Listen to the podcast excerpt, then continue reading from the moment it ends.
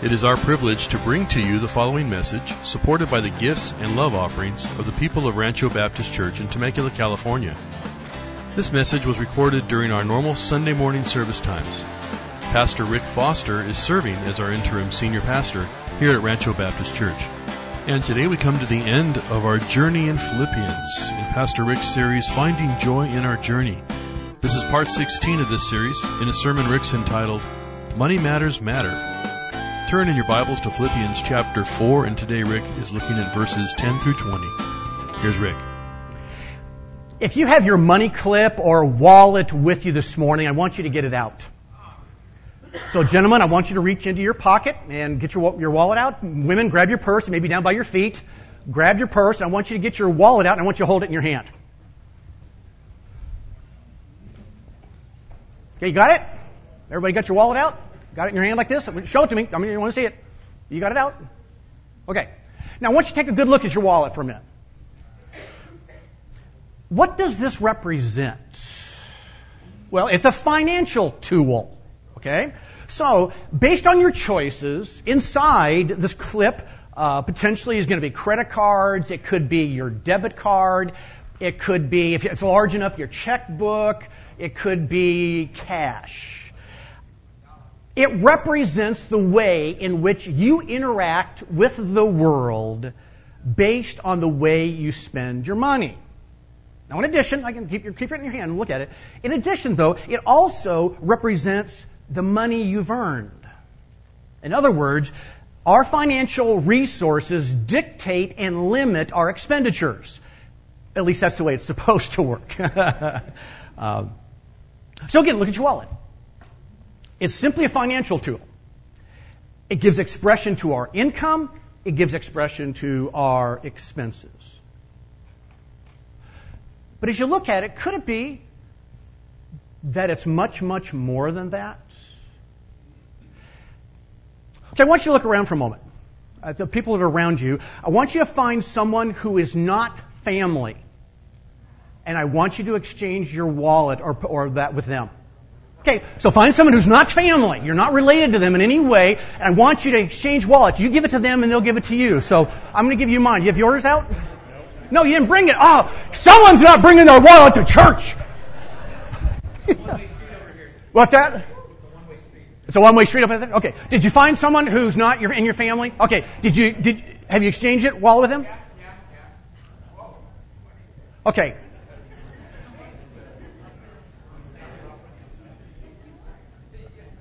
What just happened to your heart rate? Um, why are some of you anxiously looking at your wallet and that other person's hand and you're not even listening to me right now? Um, because your eyes are glued on, on, on where your wallet just went. Okay, how comfortable would you be if, if I said for the next five minutes they can hold it behind your back? And you can't see what's going on with your wallet. Or better yet, what if I said you can keep the exchange until later tonight and then you can give it back to each other? How comfortable would you be with that? Okay, before I have to call 911 because of some heart attacks, go ahead and exchange, you can exchange your, wallet, what your wallets back with, with someone else. Um,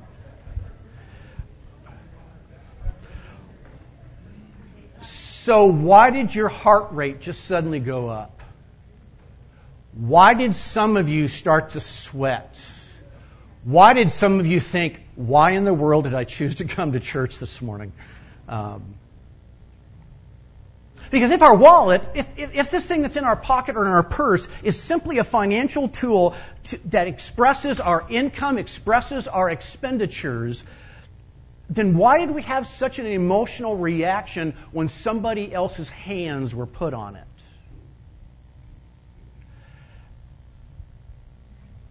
If the money I earn is just simply, and the money I spend is just simply a financial tool, and yet I react like that, could it be that then that wallet represents something more? Could it be that we've come to see it as an extension of ourselves? An extension of my identity as a person, my sense of worth or significance, or my sense of, of where my security lies. And so that's why Or I guess I should say, is it any wonder that's why then we have such a strong emotional reaction on the inside when somebody else puts their hands on it?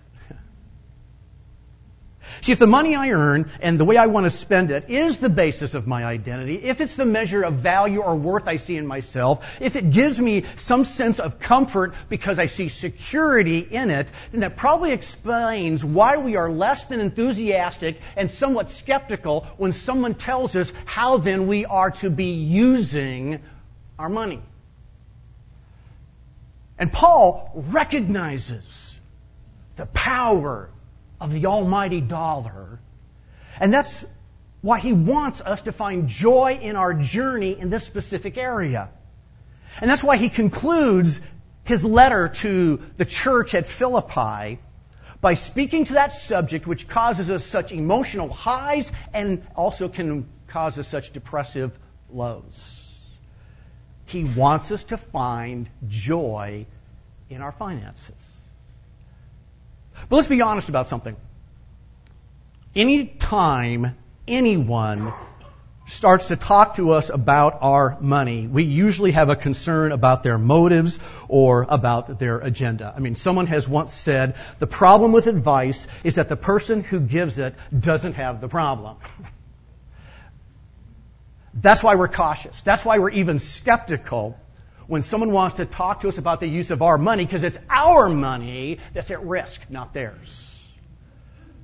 So, what's Paul's agenda? What's Paul's motive? Are his words just a spiritual con game so that he can pad his own bank account? How can I have confidence that what Paul is going to say here will steer me in the right direction and not take me for a sucker? See, those are legitimate concerns to ask. So let's examine his motives. It's found in the very last verse of the passage we're going to look at this morning. Look at chapter 4 in Philippians and verse 20. Paul ends all that we're going to look at this morning with these words. So to our God and Father be glory forever and ever. Amen. Notice, Paul's agenda is not for personal gain, but rather it's for the glory of God. He doesn't want anything from the Philippians, he wants something for them. So if we want our finances to honor the Lord, if we want our finances to glorify God in the way we handle them, if we want to take our fiscal, if we want to take, yeah, responsibility for our fiscal expenditures and income that's worthy of his name, then I think it's really worth then watching closely what Paul says to us about finding joy in this incredibly important area. Now, I want you to, to understand, Paul's not going to pull any punches this morning. He's going to speak directly to the issues of both our income and our expenditures. And what's he going to do? He's going to use his own life as an example. He's been doing that all through the all through this this book. He's going to do it again. But understand something. Grasping economic theory will not bring you joy. Instead, Paul says, I want to clarify the key economic attitudes that will bring us joy. He begins on the income side. And he starts by giving us a motive check on the finances we get. Verse 10 to verse 13. How can we have joy in our finances and our attitude be right about our income? Well, what attitudes? Paul says there's two. First, Paul challenges us to ask ourselves, am I receiving it with gratitude? Look at verse 10. Paul says, I rejoiced in the Lord greatly that now at length you have revived your concern for me. Now you were indeed concerned for me, but you had no opportunity. Now, remember, remember that Paul has been an itinerant missionary, moving from city to city to city. He traveled all over the Roman world, sharing the good news about Jesus Christ and planting churches in strategic cities along the Roman interstate system. Now, it was not beneath Paul to use his own tent making skills to supply for his needs. But when he did that, obviously that took time away from these, his church planting ministry. So the church at Philippi would send financial support to keep Paul going. Now again, look at verse 10, look at just the first part of it. I rejoiced in the Lord greatly that now at length you have revived your concern for me. That word revived is the same word used to describe flowers blossoming in the springtime. In other words, the church had supported him. But then for a while, the support had dropped off. Now their support has blossomed again. And by the way, this is further supported by the next sentence where Paul says, You had no opportunity. Which meant they might have lost contact with Paul. They didn't know where he'd gone. They didn't know where to send the money to. Or maybe they had a financial problem in their own church and for a while did not have the money to be able to send to him. We don't know what it was, but we know something dropped off. So Paul was left in the position of counting on others to help, but their funds didn't arrive regularly. What was Paul's attitude? Notice, I rejoice greatly in the Lord. In other words, once the funds started flowing again, gratitude was his attitude. And joy will come as we cultivate an attitude of gratitude for our income. But if again, if we're honest, most of us do not have a whole lot of gratitude for our income. Why? Because our gratitude is blunted out of a desperate desire that we could have more. George Barna did some research just a few years ago that showed that regardless of a person's income, the average American believed that they would be happy if they only had $25,000 more of income a year. Regardless of the income they were having. They just wanted $25,000 more. In other words, all of us share something inside that we just want a little bit more. The practicality of that is that then we don't tend to be grateful for the income we do receive. We don't regularly give thanks for, to God for our paycheck. Instead, our tendency, anyway, is to grumble, murmur, and wish we had more. So, can I, can I make a suggestion for you to think about? And that is if you're struggling to be grateful, the place to start is asking God to change your heart about this and then do something to begin to cultivate that attitude of gratitude. For example, when you check your bank balance at that time of the month when you know typically that's when your paycheck hits your bank account and it's, and it's deposited, whether it's from your company, whether it's your retirement check, when you see it there, stop right then, offer up a prayer of thanks and say, God, thank you for providing for me for another month. Or maybe if you're in sales, once the contract is signed, send a note of thanks to your customer saying thank you for the privilege of serving them in their purchase. In other words, things like that can help you. Instead of having a focus on what your un- income does not allow you to have, you begin to focus on all the things it does allow you to have. In fact, why don't this afternoon take out a piece of paper? If you're married, do it together. If you're single, do it on your own and write down all the things that are being covered by your income, your housing, your transportation, the food, the air conditioning, the water that's coming out of the tap. Just start listing all the things that it does supply and look at it and say, God, thank you. See the first motive check? Right out of Paul's own life? Is to ask, am I receiving it with gratitude? Now look where Paul goes next. There's a second one. He wants us to ask, not only am I receiving it with gratitude, but verse, starting in verse 11, am I learning contentment? Ooh, look at verse 11. Paul says, Not that I am speaking of being in need, for I have learned in whatever situation I am to be content. Now, what is contentment?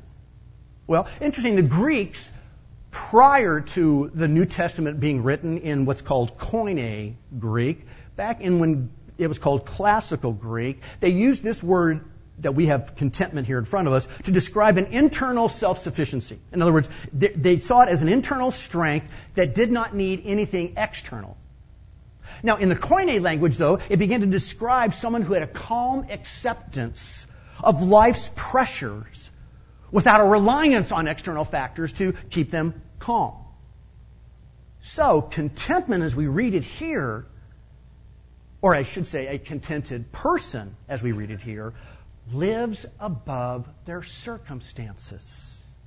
A, con- a, contented person does not base their attitude or perspective or mood on what they do not have. They enjoy an inner satisfaction with life regardless of their external situation. And by the way, this fits in perfectly with where we, where, where we were last week when Paul was talking about peace. Remember last week? The world says you can have peace only in the absence of conflict, or only if circumstances are going your way. But God, God can give a peace in the midst of conflict and when, when circumstances aren't going well for us. So likewise, contentment isn't having everything we want. It's a satisfaction regardless of what we have. Contentment. Now look at verse 12 and verse 13. He continues with this. Now I know how to be brought low and I know how to abound. In any and every circumstance, I have learned the secret of facing plenty and hunger, abundance and need. Okay, now stop right there. Let's make some very important observations here. Notice in verse 11 and in verse 12, Paul mentions contentment is learned. Notes that. And the word learned means to grow accustomed to by experience. Lucy and I have had to learn to live in Temecula in our first year.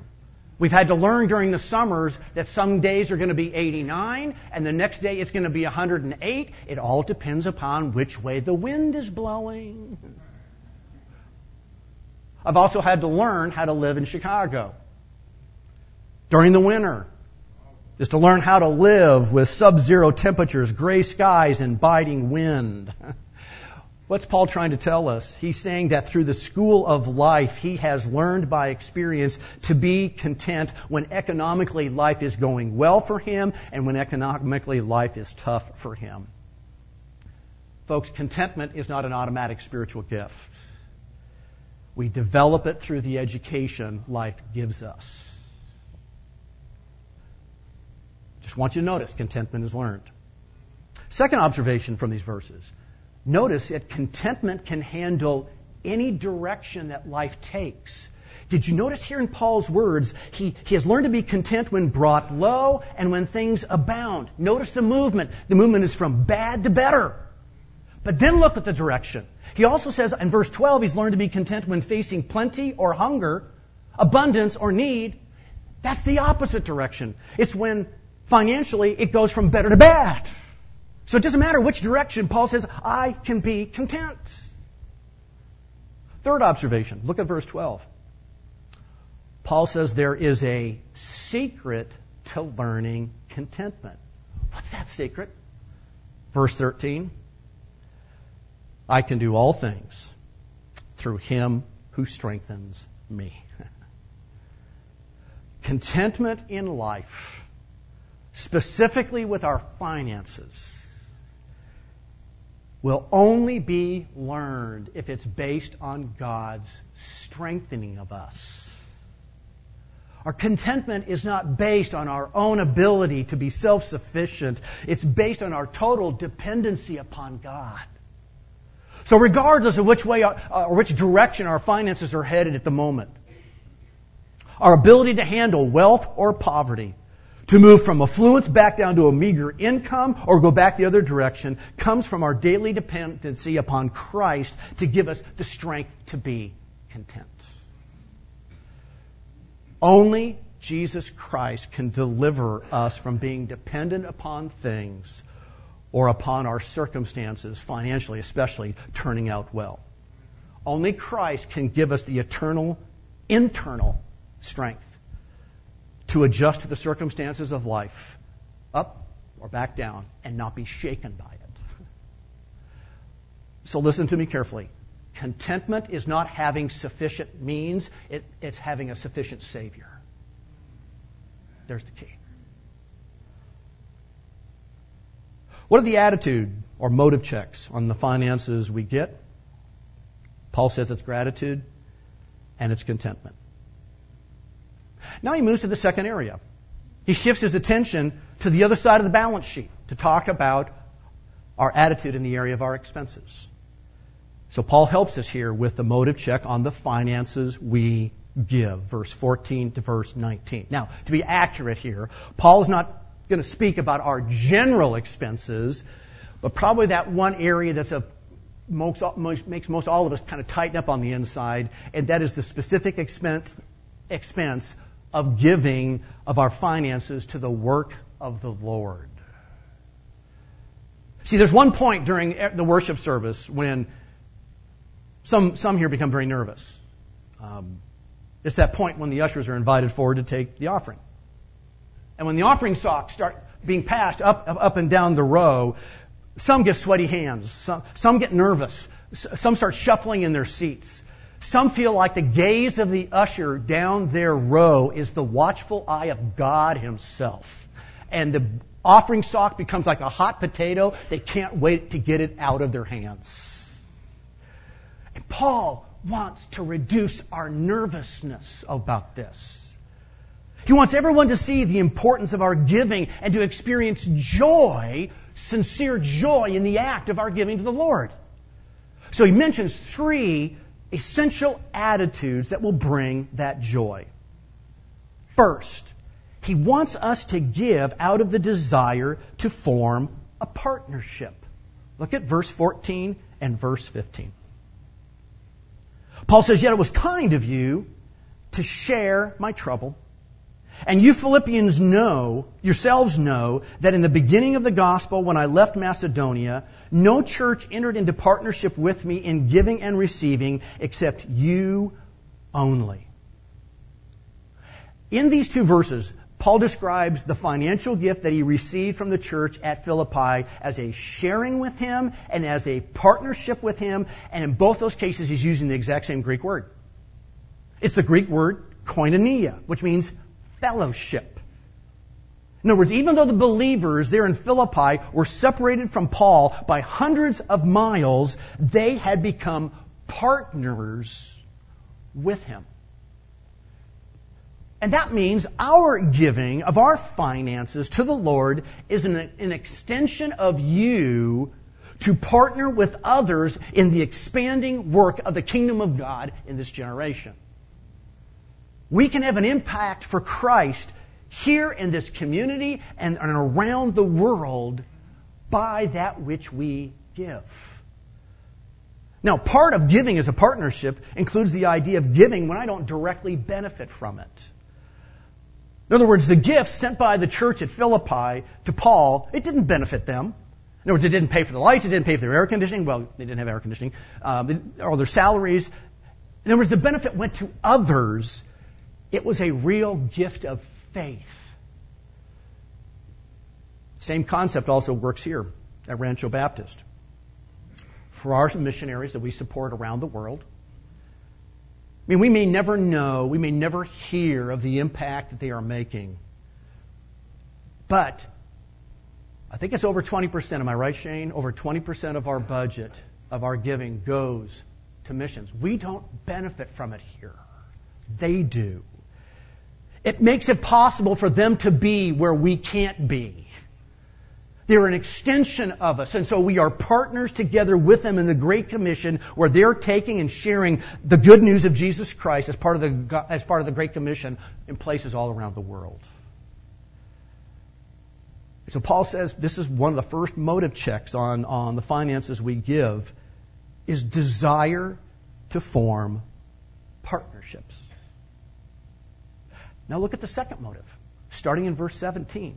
The second motive is the desire for eternal gain. Verse 17.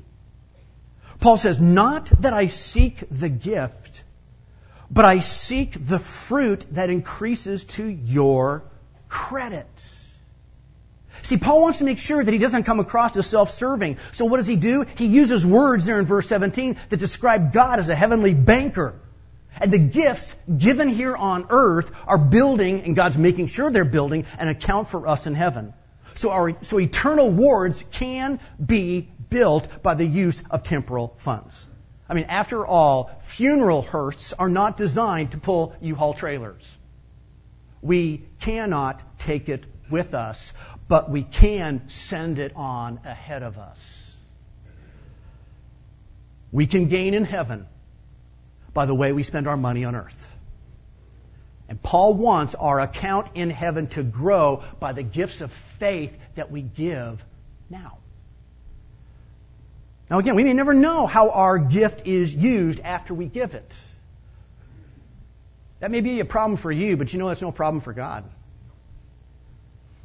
We can know that God is aware of our gift and that He has credited it, credited it to our spiritual account in heaven. He is a banker in that way. Desire to form partnerships, the desire for eternal gain. Notice how Paul finishes by describing a third motive check on our giving. Verse 18 and verse 19, it's this, the desire to worship. Look at verse 18.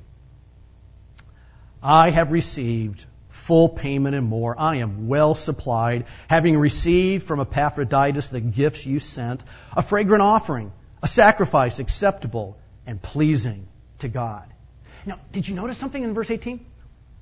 The imagery that Paul uses to describe that gift from this church, it's the picture of the Old Testament sacrificial system. In other words, our financial giving as Paul says, is like a fragrant offering, a sacrifice acceptable and pleasing to God. That's what the Old Testament sacrifice. This is what he's describing here. So our giving may end up supplying a salary for someone somewhere. It may pay the utilities somewhere. It may purchase curriculum somewhere. It may support a missionary somewhere. But God sees our act, our gift, as an act of worship to Him.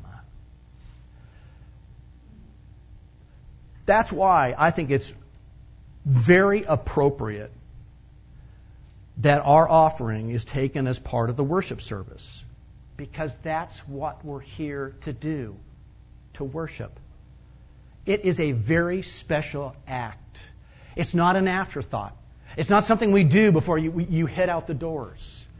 It's a powerful part of why we gather. Can I encourage you to be thoughtful about how you can encourage perceiving, seeing and perceiving your giving as an act of worship to God? Let me, let me just be suggestive of a couple areas. I'm not trying to lay down any law here. I'm just saying just think about stuff like this. For example, many here give to the Lord in ways that don't flow through the budget of this church. In other words, it's fine that you give directly to other Christian organizations or, or other missionaries that are not part of RBC. And that's fine. But let me suggest that you still see that as an act of worship.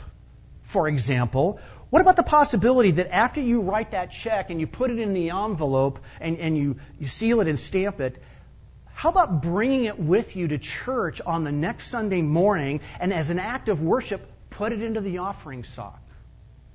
Our staff, if they find a stamped envelope inside, hey, they'll just, they'll just put it in the mail for you. But the idea is you're seeing as part of your giving to the Lord. Or here's another one for the younger generation that really doesn't use checks anymore. Just uses a debit card. Okay, a little more creative here you may have to be, but me, that's fine. But how can you make that online giving an act of worship and not just a financial transaction? Could you somehow decide, okay, I'm going to do my financial giving on a Sunday, maybe Sunday morning, just before I go to church, uh, just after I go to church, but do it on a Sunday. And as you make that transaction online, you stop in the middle of it and say, Lord, I, I, this is part of my worship to you as part of my giving, wherever that money goes online. Again, I'm just being suggestive here. I'm just trying to give you creative ideas to develop the or cultivate the attitude of worship in your giving. See, when our giving is motivated by, motivated to be a partner with others, to see an eternal reward, and to worship our Heavenly Father, look at the promise we're given in verse 19. And my God will supply every need of yours according to his riches in glory in Christ Jesus. So as we take the finances we have and we give some of it towards the Lord's work, God promises in turn to meet our needs. Now, look carefully at that. The promise relates to our needs, not our wants. God knows what I need. He is very, very aware of it. Folks, we cannot outgive our God. It's impossible to do. Back in 1928, a group of the world's most successful financiers met at the Edgewater Beach Hotel in Chicago. Now, collectively, these, these, these tycoons that met controlled more wealth at that time than was in the U.S. Treasury. And for years, newspapers and magazines had been printing their success stories and urging the youth of the United States to follow their example. 25 years later, where were each of these men? Let me go down the list. The president of the largest independent steel company, Charles Schwab, at that time, 25 years later, was living on borrowed money the last five years, uh, five years of his life, and he died broke. The greatest wheat speculator at that time, Arthur Cutten, died abroad, insolvent. The president of the New York Stock Exchange, Richard Whitney, was serving a term in prison for fraud. The member, one of the members of the president's cabinet, Albert Fall, was pardoned from prison because he was so sick they let him go home to die. The greatest bear in Wall Street at that time, Jesse Livermore, had committed suicide.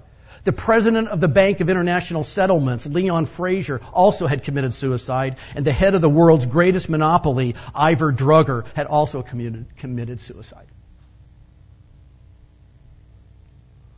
All of these men had made an enormous amount of money. But obviously, something was amiss with the way they were holding on to their wallet. Something was amiss in their heart attitude towards their income and their expenses. Folks, money matters matter. And that's why Paul's words here at the end of Philippians 4, as we conclude our study in this wonderful little book, it can make a world of difference, not just to financial tycoons, but to us common folk. We can experience great joy, regardless of how much we have, if on the income side we cultivate gratitude and contentment, and if on the expense side we seek to use our money to build partnerships, to build that eternal account, and to increase our sense of worship by what we give money matters. Matters. Let's pray. Father, this is a tender area for so many of us, and I'm just thankful that Paul's words come because he wants Jesus Christ and God his Father to be glorified forever and ever. Father, may that be our motive too. Father, we struggle with joy here. We, we, we're honest about that. We struggle with joy here. So, Father, may we take Paul's words to heart as coming directly from your heart to ours this morning. Father, may it change our whole perspective about the way we hold on to our wallets. Father, that's our prayer. In the name of the God that we cannot outgive and who literally by your works, you've shown us how to give generously in all situations. Father, it is in your name we pray. Amen. Hey, thanks for being with us today. It's always a pleasure to serve you with this CD ministry. And Here at Rancho Baptist Church, our mission is to glorify God by making disciples who love God, love others, and live to reach their world for Christ. And if you have any questions regarding this sermon, or just perhaps knowing God in a deeper way, don't hesitate to give us a call. Our phone number is area code 951 676 2911. Or you can reach us on the web at www.ranchobaptistchurch.org. That's www.ranchobaptistchurch.org. Have a great day in the Lord, and God bless you as you continue to walk with Him.